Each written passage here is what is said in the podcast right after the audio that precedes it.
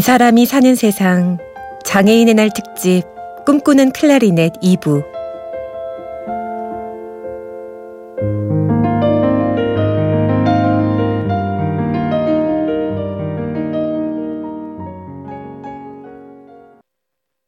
제 꿈은 오로지 콩쿠르, 콩쿠르에서 우승하고 싶습니다.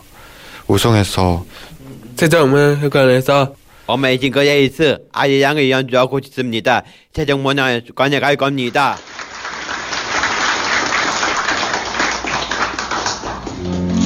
저희 친구들이 늘 연주할 때 엄마들이 한 번도 눈물을 흘리지 않은 적이 없는 연주곡이 있는데 섬지박이에요. 그 섬지박이는 우리 아이들이 표현은 못하지만 엄마에 대한 그 사랑가라고 생각할 수 있고요. 엄마의 소원은 이제 우진이보다 하루를 더 사는 것이 아닙니다. 다른 장애를 가진 엄마들은 꿈이 일반인들도 알고 계시만 내 아이보다 하루 더 사는 게 소망이지만 저희는 그렇지 않습니다. 엄마가 아빠가 세상을 떠나서도 우리 아이들이 행복하게 평생 음악을 하며 살 수 있는 터전을 만들어주기 위해서 이제는 꿈이 있기 때문에 전처럼 힘들지 않고 내일을 향해서 예, 열심히 함께 자녀들과 살아가고 있습니다. 우진이와 클라리넷 그리고 엄마 오늘의 이야기 시작합니다.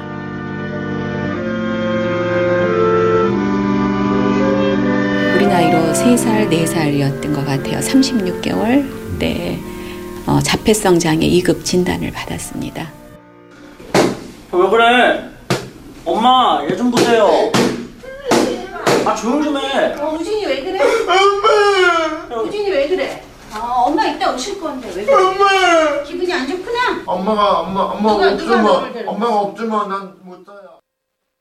처음에 진단을 받았을 때 정말 너무나 눈앞이 깜깜하고 암울했는데 그 뒤로 악기를 가르친 것이 정말 인생 일대의 큰그 뭐라고 그럴까 전환점이었다고 생각해요. 물론 당시 초등학교 선생님이었던 이옥주 씨는 아들의 초등학교 졸업과 함께 학교를 떠납니다. 그리고 14년을 꼬박 함께 합니다. 어, 중학교 1학년 때부터 악기를 시작해서 아, 우리나라 최초로 장애인 특별 전형으로 예고를 졸업했고요. 음 악 대학을 들어가면서 우진이는 그러면 지금 최종 학력이 대졸이죠. 2년제지만 발달장애 2급 28살 우진이. 자신의 꿈을 향해 혼신의 힘을 다하는 젊은이이자 무대 위 빛나는 승리자입니다.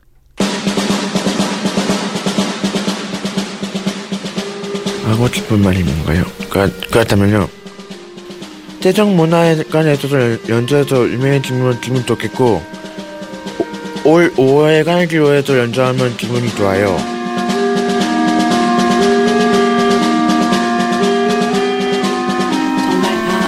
제 마음속에 그래 너 참 잘 살았다. 여태까지 그 어려운 점을 디디고 지금까지 왔기 때문에 이런 날이 있구나라는 생각에 그보다 더 큰 보상은 없는 것 같고 정말 이 길로 계속 갈 수 있겠구나 하는 그 기대감, 자신감 이런 것들도 생겨나고 있습니다.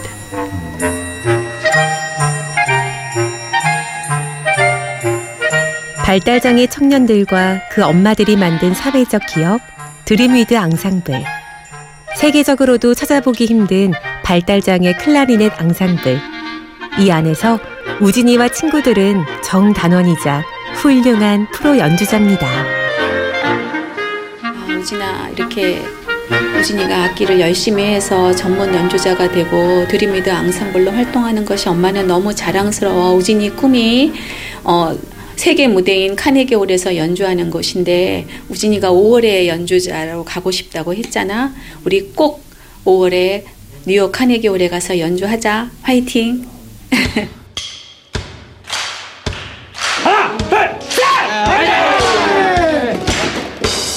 옥주 씨는 말합니다.